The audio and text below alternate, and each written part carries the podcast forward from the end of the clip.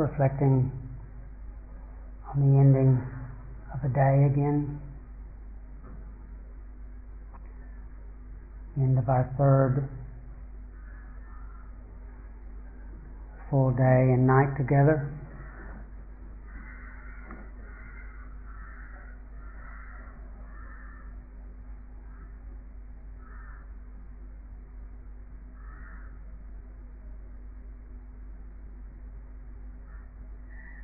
How many different states have we been through today? Or perhaps would it be better to say how many states have passed through the heart and seem to be so compelling, so overpowering that we felt locked in them or swept away by them.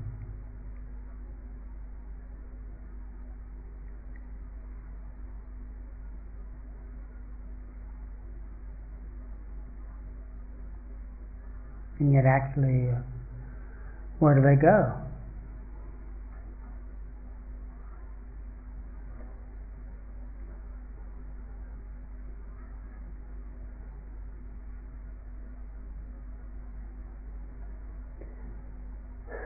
Our teacher, Ajahn Sumedho, uh, used to regularly reflect many times a day and he would encourage us is a way of getting in perspective the nature of this present moment. He would say, Yesterday is a memory.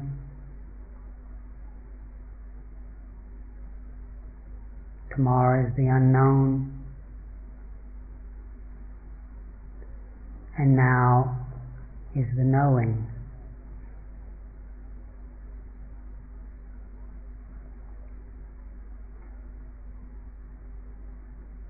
When we're reflecting on the past, even that which happened this morning, yesterday, ten years ago.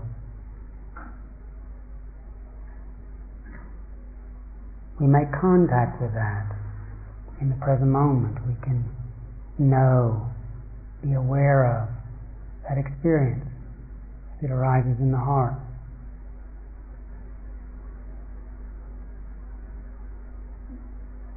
Happening now. But oftentimes we're not aware that it's happening now as we get lost. In the past, which might condition fearfulness and uncertainty about what might come, or a yearning to find again what we've lost. Recollections about what might be, what might happen.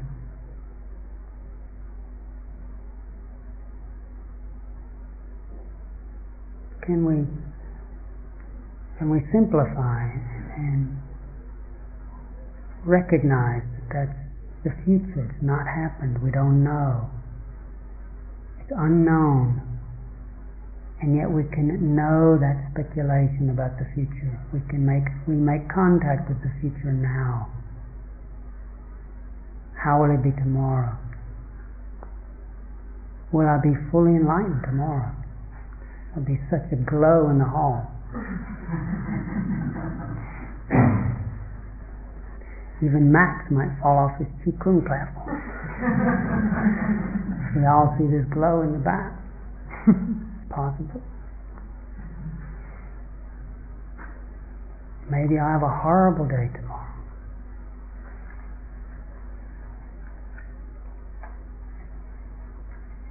Fall into a pit of darkness, despair. Can we learn to, to touch and recognize not known? Can we learn to make plans not that one should never make plans about the future, have intentions about the future, but can, can we learn to do that with presence of heart, realizing this is a, a plan, a speculation, a pondering about what might be, which we know now. Now is the knowing of the past. Now is the knowing of the future. Now is the knowing of what is arising and ceasing in this present moment. And when we put down the compulsive, heedless, fearful, jumping forward, worrying, concern, and speculation about the future, when we realize there's a time for that, but not necessarily all the time, when we can learn to put that down easily,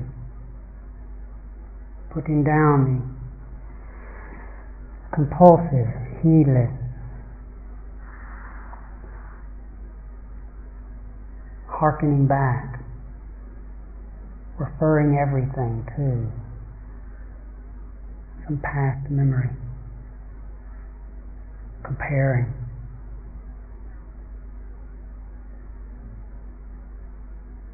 There's a time for consciously recollecting, going back. Learn to recognize the past is, is gone. Future hasn't happened. Allow ourselves to more fully receive this body, these perceptions, these feelings which are arising, shifting, dissolving.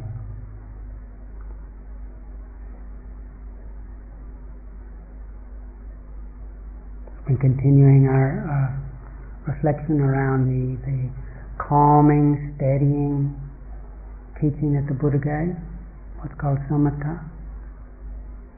We've also been introducing the the notion of how that can be joined and work together with what's called vipassana, insight.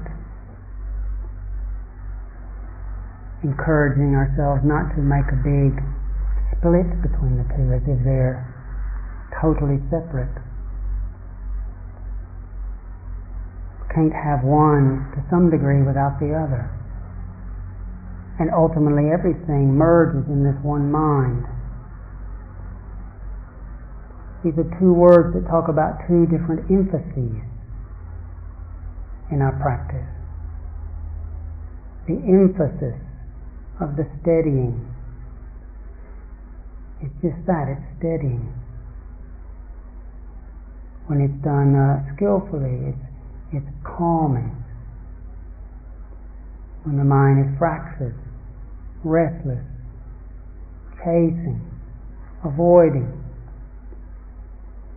learning to feel the turbulence of that, the heat of that, the fever of that, the heaviness of that. Get a, getting a, then when the mind is so fractured, our reality tends to be totally dominated by the just the conditioned descriptions of it, which we take to be real, thoughts then become so powerful because they seem to really tell me who I am. I'm no good, or I'm this, or who you are. You're in my way. Or I'm helpless without you. When, when, when there's no samadhi, when we're fractured, we tend to take all these feelings and descriptions as, as the ultimate reality. So the life is split up into a million different pieces, the good, the bad, the here, the there.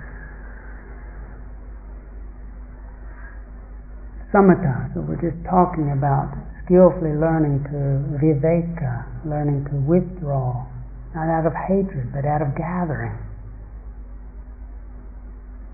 Steadying, stabilizing, rooting ourselves in something that actually is happening because thought changes so fast, perception changes so fast, uh, using the body. The Buddha said to grasp at anything brings suffering eventually, but if you're going to grasp at something, you might as well grasp at the body. At least that hangs around longer. Thoughts are there, they're gone. At least the bodily vibration more steady, more stable hence this, this uh, anchor in Buddhist teaching is fundamentally important to be with the body. It steadies the heart. And as we do that skillfully, to learn to allow the energy to, little by little, getting skill at allowing the energy to well up, and then noticing that the body is, is moving, breathing, vibrating.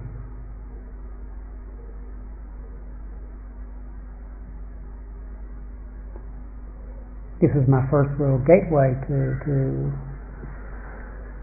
spiritual teachings. I had some uh, peacefulness in meditation. Being a greedy type, happens to be a kind of type of being I'm greedy type. It was so delicious, so luscious, so nice feeling that just comes from within. Gobbled it up. Wanted more, more, more It was natural enough to want to drink that feeling. It was praised by the Buddha to cultivate that feeling. But he did warn us that uh, it doesn't exploit the world. It's blameless in that sense. But he said if you grasp at it, it will bring suffering. Because the kind of pleasant feeling that arises from steadying the heart on some form like the body, some sign like a sound, like a sensation, even some idea like the concept of patiently being with, being with, being with, being with, the idea of metta, kindliness, steadies the heart. That if we cling to that peaceful feeling, it will bring frustration, it will bring suffering. I didn't know about all those other aspects of the teaching. I just knew this felt good and I wanted more. And being a fairly slow learner, I kept wondering why do I keep getting depressed after every single retreat? So peaceful, wanting that to be there all the time, and then getting disturbed, and then discouraged, in the sense of having lost it.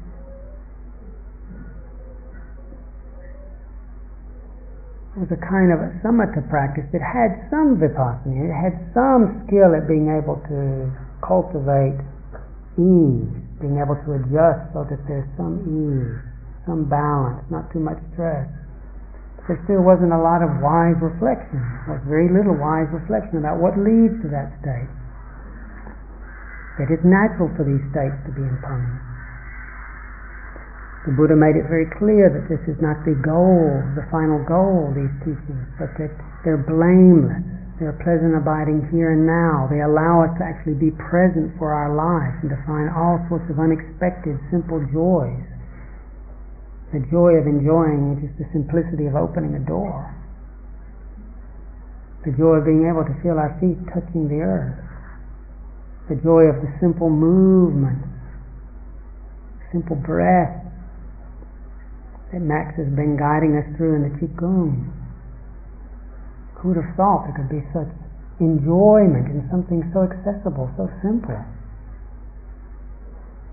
so freely offered? These are some of the blessings of this calming, steadying, gathering.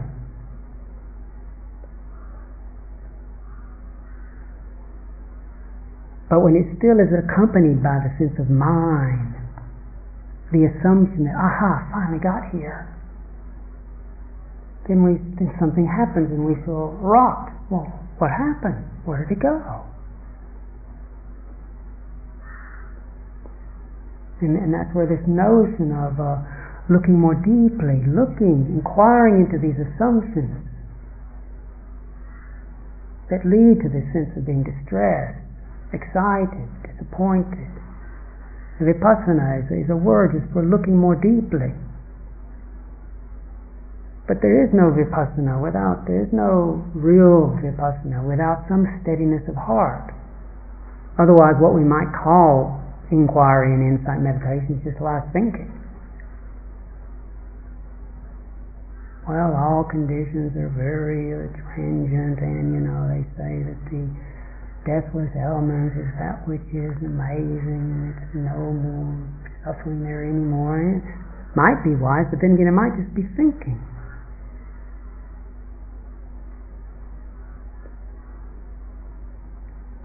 That when is our when our inquiry is associated with the mind being steady enough to be here, when it's more tilted toward the samatha side, we're not really looking very deeply. We're just holding things enough for the steadiness and enjoying that. And by all means, in our daily lives, when there's so little of that, when there's so much movement to get somewhere else and trying to fend off what's overwhelming us, that the experience of steadying, relaxing, filling up is so delicious. By all means, enjoy that. And if you are enjoying that, wonderful, enjoy it, drink it deeply.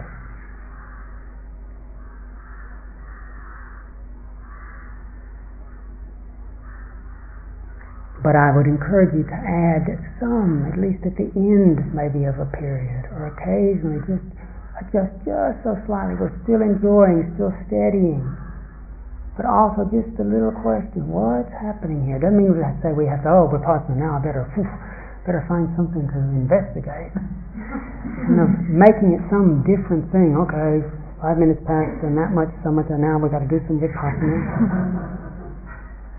it's the most subtle adjustment one can still be, for example, if one is with the breath, breathing in, breathing out, steadying, just enjoying the tide, the gentle wave that comes in, how it ripples through the body, the wave as it, as it goes out, enjoying that, enjoying the background vibratory feeling or brightness or freshness of the body, maybe enjoying subtle sound.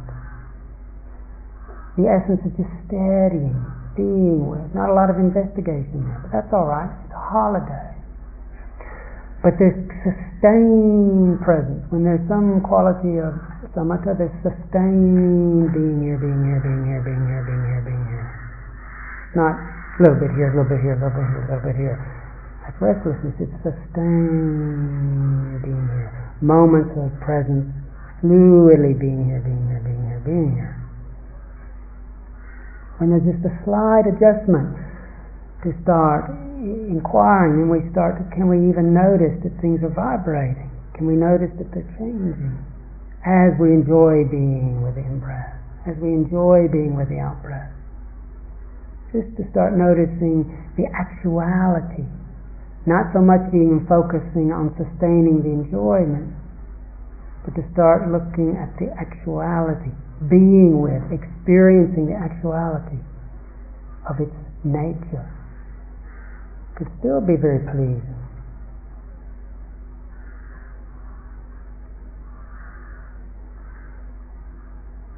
If we don't do that to some degree, then we,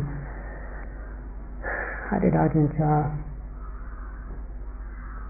Ajahn Chah noticed that that tended to be a little bit of a disease amongst Western meditators. I mean, but it's still a blameless disease, and so, well, somewhat blameless. At least we're finding something which is pleasing. But he would notice that uh, people go on retreat, get really blissed out, and then and then go home and just get totally blown away.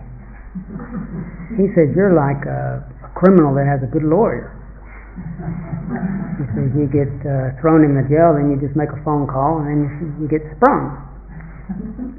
Mean, maybe not quite that bad, but we, when there's very little reflection, sometimes we can get adept at becoming steady and calm. And that's wonderful and refreshing, and we have the blessing of that. But the Buddha encouraged us to, to also recognize its limitations, to by all means enjoy that, but then use some of that power, use some of that gatheredness to just then note what's going on here. What is this state which I think is mine? Who's owning it anyway? What is what is it that I'm I've attained?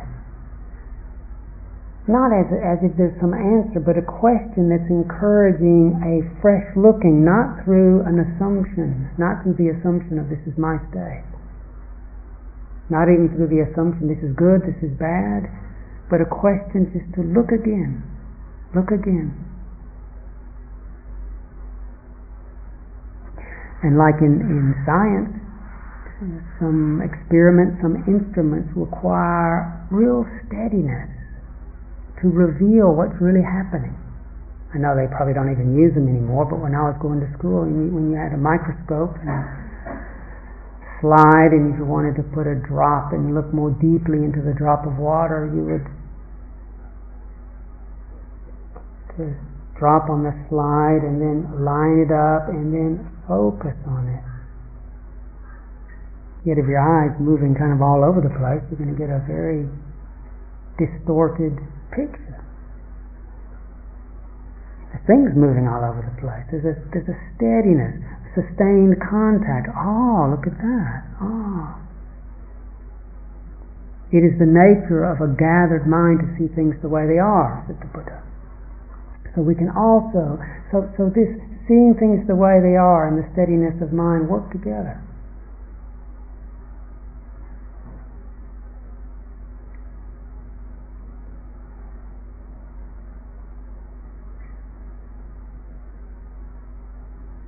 So periods of our day will be enjoying and really relaxing, steadying, gathering,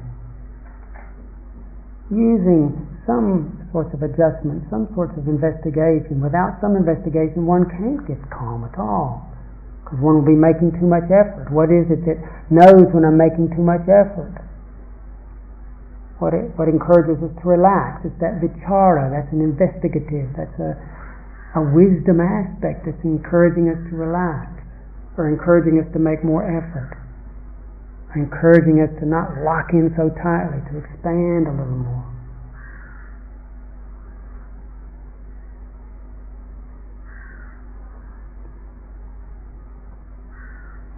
And if we're out there, you know, battling away with investigating, investigating, investigating, getting a result, oh man, I can't just get beyond this. It's just too much. All this doubt and this and that. And it's like a.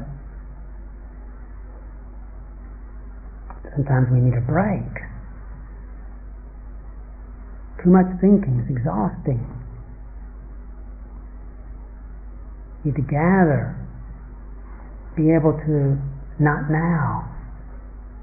Important area, a concern, a worry, a doubt. Okay, just say not now. These are skills which, which the Buddha encouraged us to, to develop so that we have, Thanissara brought the word up, agility, developing agility. We feel ourselves caught up in something that seems overwhelming, seems unskillful. We don't have to fight it out right there. Don't have to. So it's useful just to get some skills at being able we can say not now. We can consciously direct the mind of a thought to something more wholesome, like the body. The Buddha described that as taking, like a carpenter, when he takes a smaller peg and knocks out a more coarse peg, and pulls out the coarse peg and puts a finer peg in his work.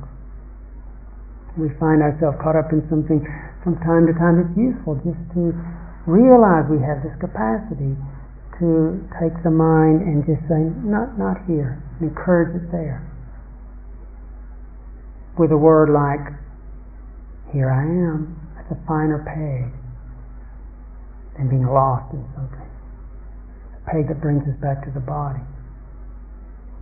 Lost in thinking, trying to figure something out, even just the thought thinking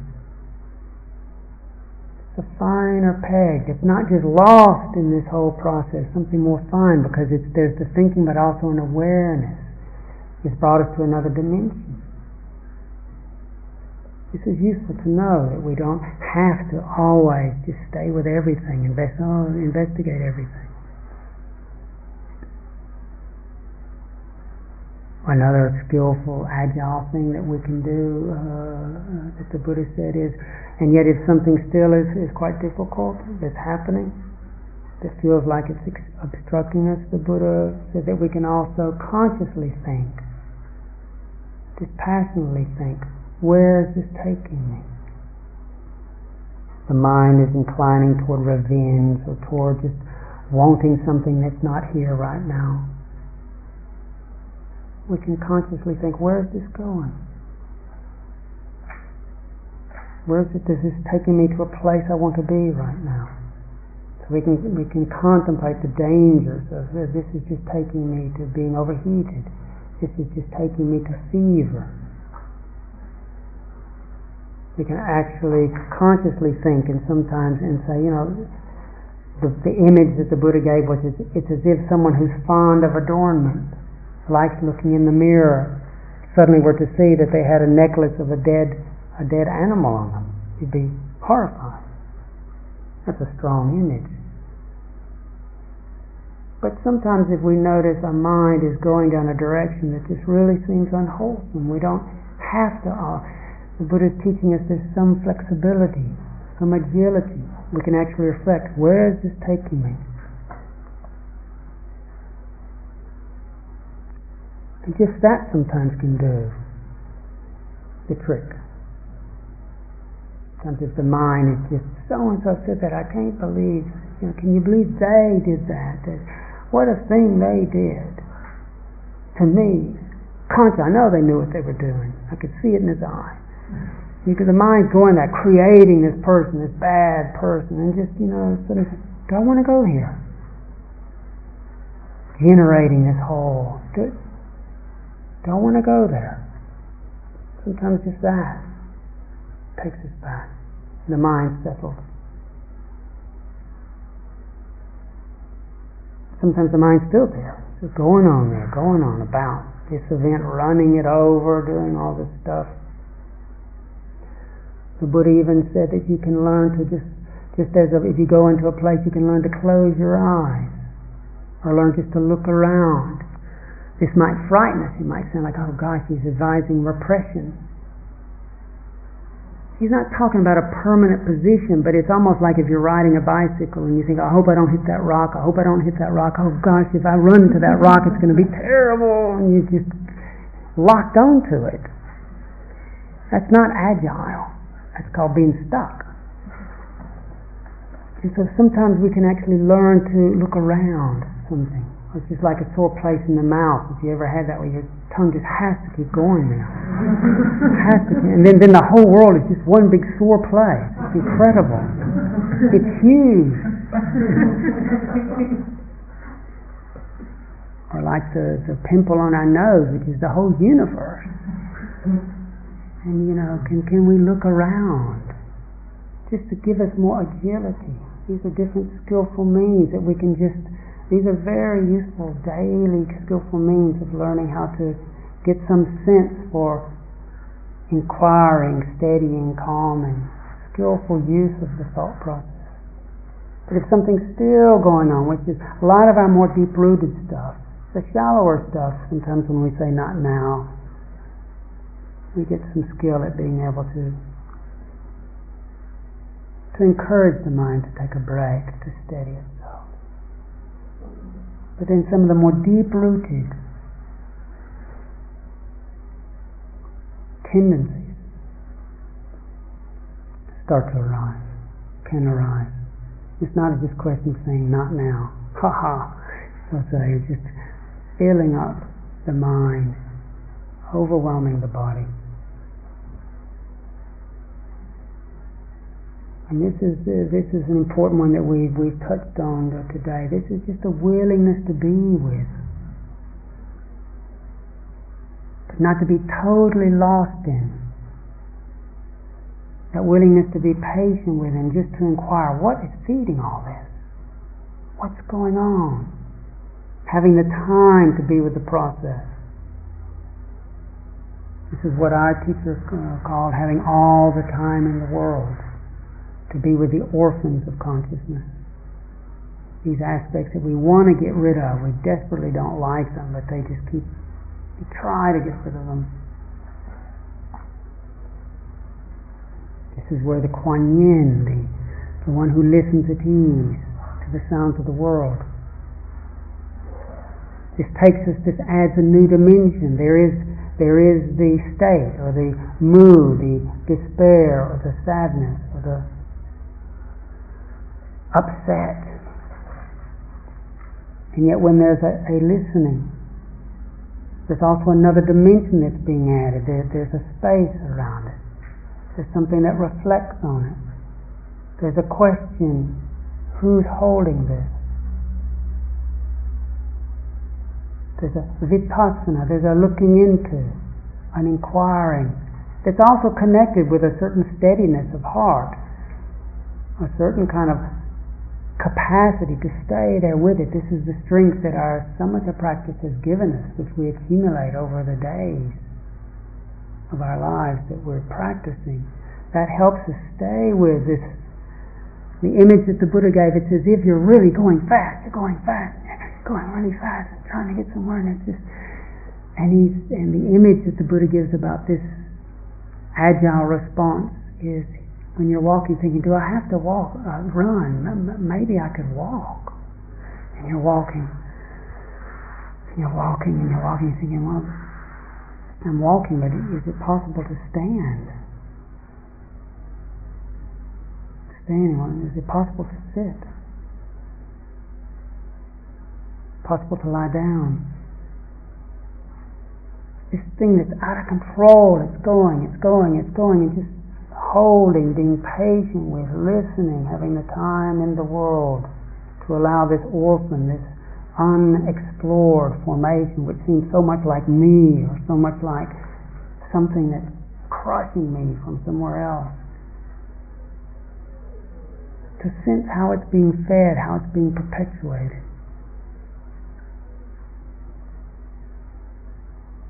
To relax with it, calm it down let it run its course, which is different from being totally lost in it. It's different from. It's one thing to knock a peg with a peg, say, a breath, and then if it just comes back, then it's strong enough, then that's then when we can surrender and say, how can I work with this? Not in a way of perpetuating aversion, but of, uh, of, of acknowledging this is calm, this is powerful. Let's explore this, be with it, breathe with it.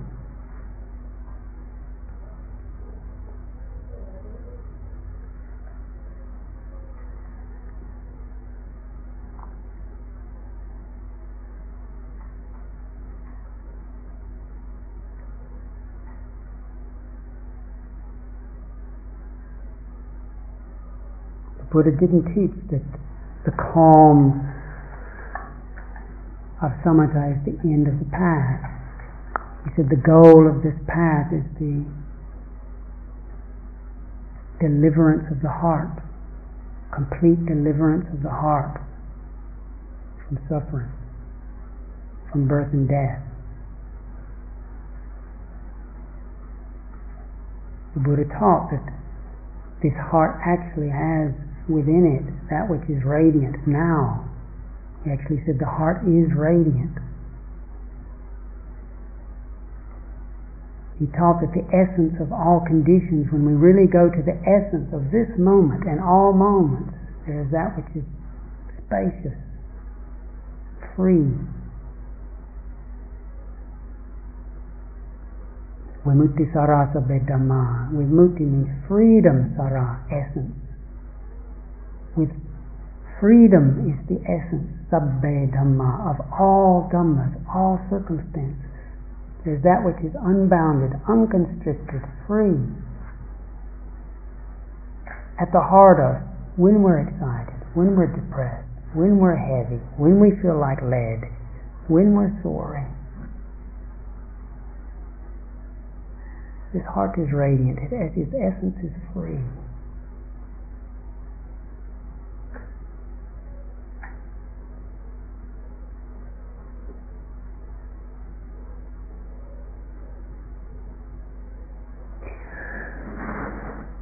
But the Buddha realized that this, this is not realized just by affirming it. Freedom is the essence, freedom is the essence. I mean, when someone asked him his first, uh, which our teachers uh, enjoyed telling us, and we pass on, um, our teacher used to say uh, the Buddha's first Dhamma talk was a flop. he was radiant, he'd just been enlightened, his faculties were serene. Someone came walking by, I think their name was Upaka, and he said, Oh, your faculties are serene. You must have discovered something. Who is your teacher? And the Buddha gave a lion's roar declaring the truth. I am an all transcender, something like that. Who have I in need of a teacher? And the, the guy said, "Oh, fine for you," and then just kind of went on. and the Buddha wasn't uh, lying; he was talking about this transcendence of birth and death.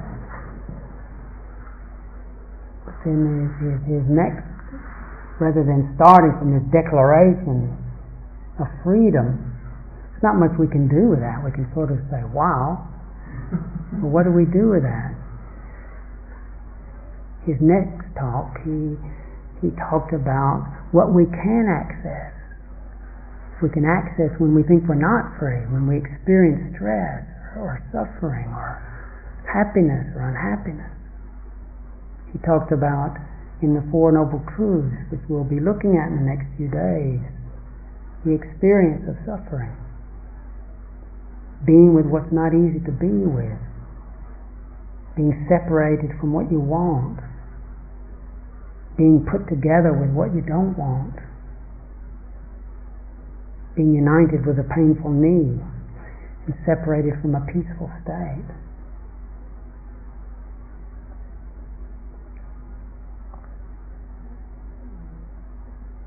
oftentimes when he spoke about his, his uh, the essence of his teachings, he would say, "I just teach two things. I teach about suffering and the ending of suffering."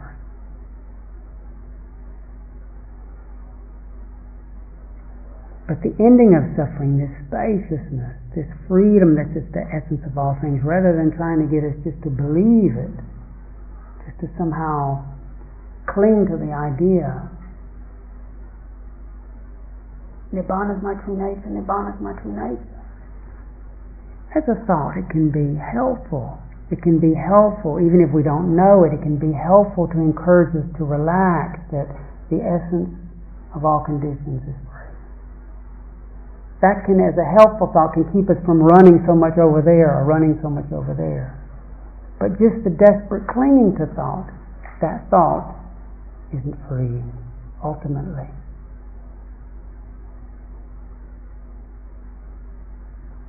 So the Buddha encouraged us to look at what we chant every morning in our chanting, the five focuses of the grasping mind. When the mind is grasping, what gives rise to suffering. And this is when we just start to incline our mind now. Incline some of this. Yes, drink whatever calm we can drink up and steadiness, but at least starting to adjust some of our attention to noticing what is this that we're owning and grasping and struggling with and rejecting.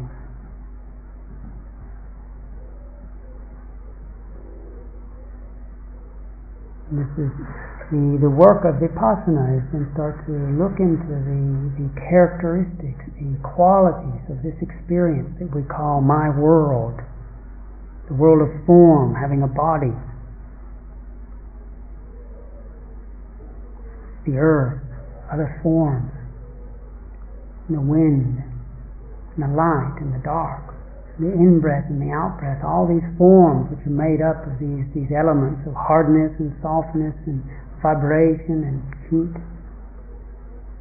liquidity.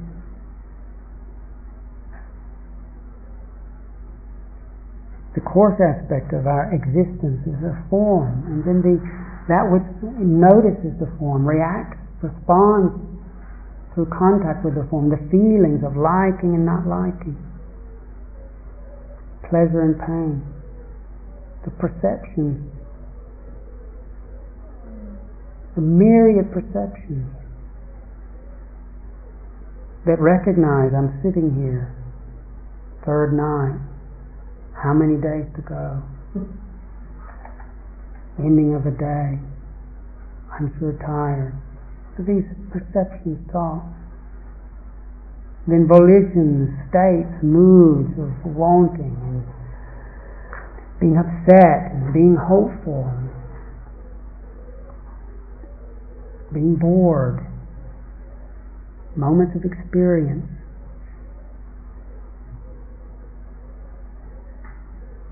the investigative mind, the, the vipassana, steadies the intention and just starts to notice. Can we start to notice change, what the Buddha called anicca? Didn't tell us to believe in change as a doctrine. I believe in change. Notice it's written in the negative form anicca. Nicca is a word which means permanent. It's a thing. Anicca means it's not that.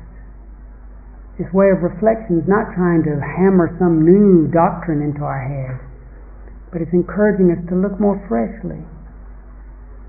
Because when we're unconscious, we just assume my body, my happiness, my life, my despair. When we start to be with a condition and notice it shifting and changing, it's not what we thought it was, it's becoming otherwise It's becoming otherwise.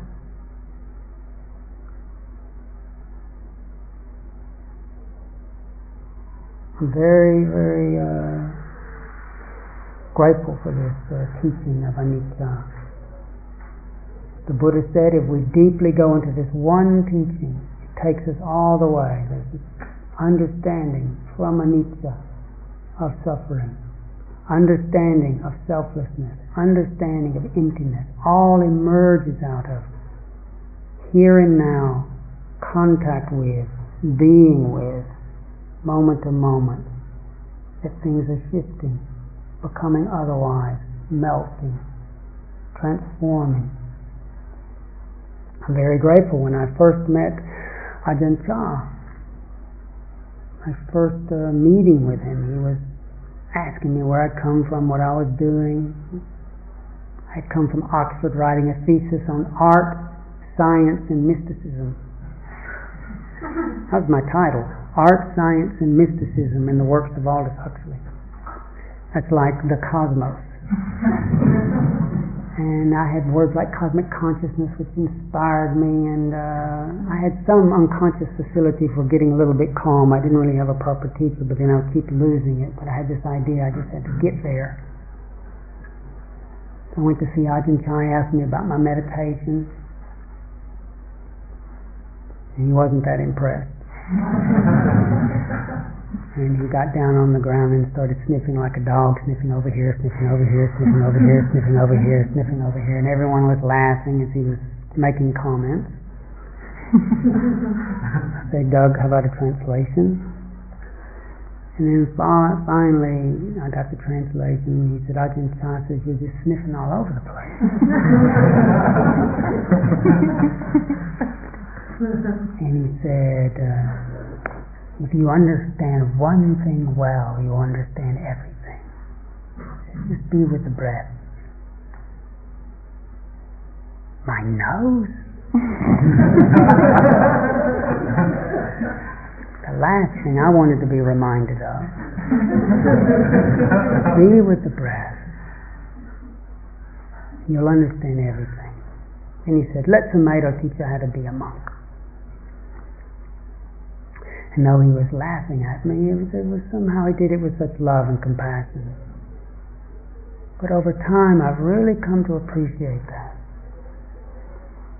And it's become to mean more and more because the breath and, and being with the entering and leaving at the nostrils, little bit by little bit learning to relax the body. That's where calm was. That's where calm is. Steadying and then can one notice an in-breath? Can one notice the so-called in-breath, which is a noun, a thing? Does it, does it ever stay the same? Does it miraculously dissolve and cease, become an out-breath? Miraculously cease, become an in-breath? All that arises ceases. Every in breath arises and ceases. Every out breath arises and ceases.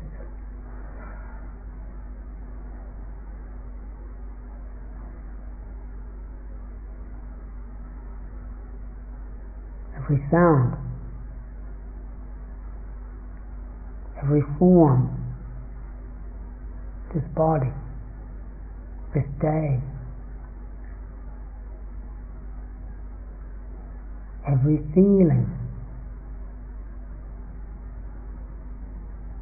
every meditation, what we call a meditation, beginning and an ending, every retreat, every galaxy rises and ceases. We start to allow ourselves to, even in our calm, notice the arising and ceasing, the shifting, the changing. When the heart is gathered to some degree, even some degree, we start to see how quickly the body is shifting and changing. Feelings are changing. Consciousness, moments of seeing, moments of hearing, moments of feeling, moments of thinking. A torrent of change. And yet that's where we're imagining that we're going to find stability. Ajahn Chah's favorite mantra was like, mai nae which means not certain. It's not certain because it's becoming otherwise, becoming otherwise. Every thought, opinion about ourselves, about others, seems so real when we're discouraged, when there's this mood of discouragement, it's a thing, it's me, I'm locked in. I'm discouraged with this painful feeling. Can we notice that thought appear and then dissolve? Get a feeling for that thought. It was real, it's like a bubble.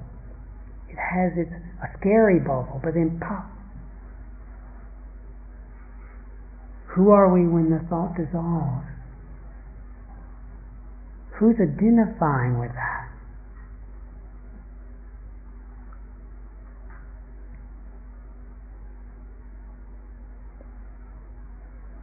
what's actually a torrent of shift and change. It's, it's like, uh, I always come back to the image of a waterfall. Waterfall sounds like a thing, but can you take it away? Can you grab it? We can make contact, but we can't keep it.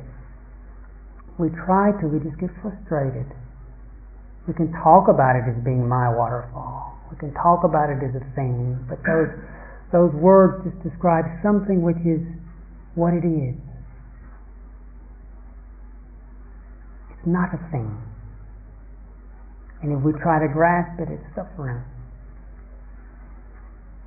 It's empty of thingness, but it is what it is. When we're grasping, becoming, identifying with, leaning on feelings, forms, things, then there's going to be disappointment when they shift. The Buddha described it as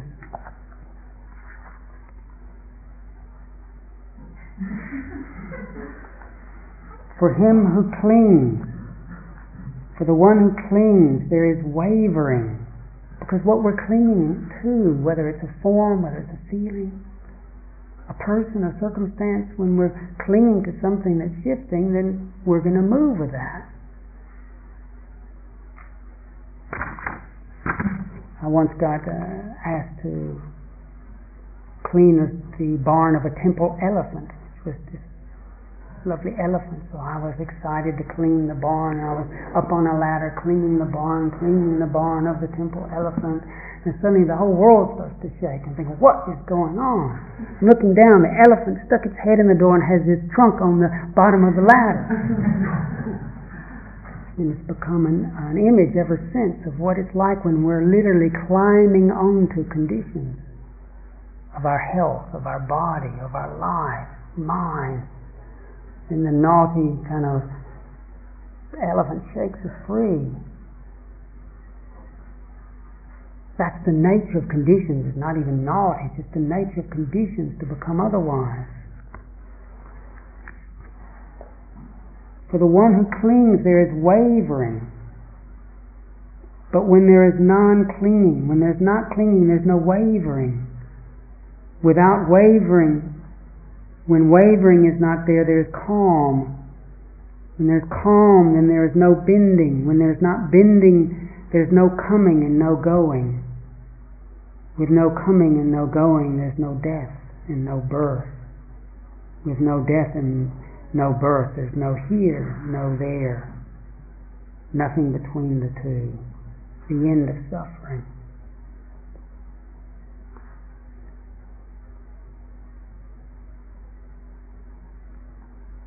Clinging to form, frustrated, becoming frustrated, becoming the endless wandering. The Buddha encouraging us to actually notice change, notice the stress of wishing for the uncertain to be certain. Notice the ending, the ending of a breath, the ending of a thought, the dissolving back into what remains.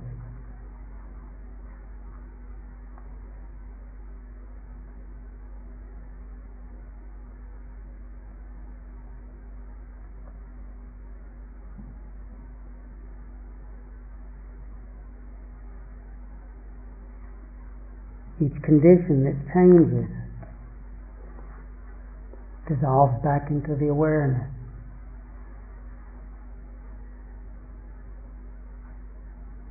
We imagine that it's somehow conditions that are wrong, that are evil, then we try to kind of push them away and just hold on to a sense of spaciousness. So that's another form of clinging, a, a clinging to, to not having contact. It's not the contact, it's not the it's not even the hindrances that cause us to suffer, it's the relationship with them. It's the becoming, the identifying with something. When we're on that ladder and something shakes the ladder, then we shake. But if we're not resting on the ladder, we're resting in presence, resting in the heart. Even touching, touching the in and the out breath, touching the daylight, and then the evening, touching and being with the certainty and then the doubt. Then there is movement, but there is not being turned and tumbled by the movement. In those moments, then, there's the movement, but then we're resting in the spaciousness. The form is dissolving back into the spaciousness. The spaciousness is manifesting as the form.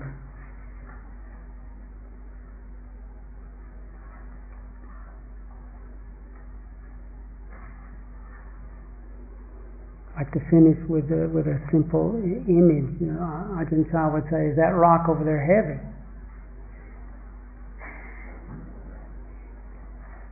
Someone say, "Oh, it's really heavy," or someone else say, "Oh, it's not that heavy." You say it's heavy if you try to pick it up, try to push it or shift it.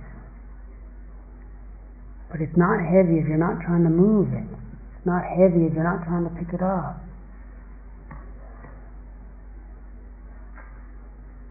Said many times, many times when there's a, a, a mood that I'm that I'm owning, I'm carrying it, a doubt, a worry. It's there, and then in one moment, if I say, "Well, who's worrying? Who's?" Because there's this unspoken assumption that this is me, it's my condition. We've become, we've we've climbed onto this condition. And in the moment when I realize it's just worry, it's not that it necessarily has to dissolve, but rather than having to carry it or get rid of it, it just then becomes worry. And there's a weight that drops away. It becomes Dhamma rather than me. It becomes not a self, it becomes its own formation with shifting and changing.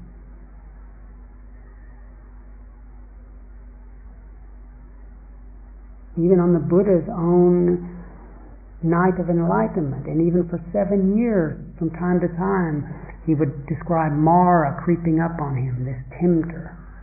He would talk about uh, words to the effect would appear in his mind, in the Buddha's mind, you're not really enlightened. You're just running away from things. Avhita had to think, oh gosh, that's in my mind. I thought I was the Buddha. I better go back and apologize. Didn't have to crush it. He knew. He knew it. It's not that he never experienced doubt, he didn't own the doubt in the sense of he didn't get tangled with it. He just said, I know you, recognized it as a condition that arises and ceases.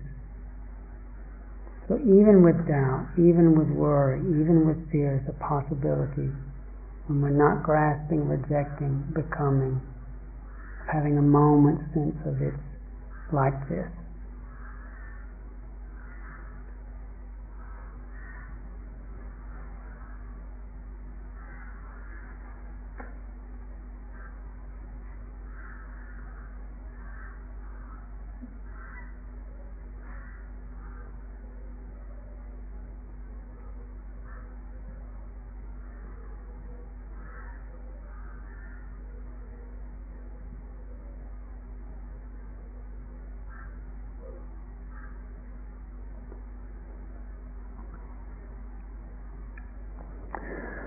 Thank you for your patience this evening.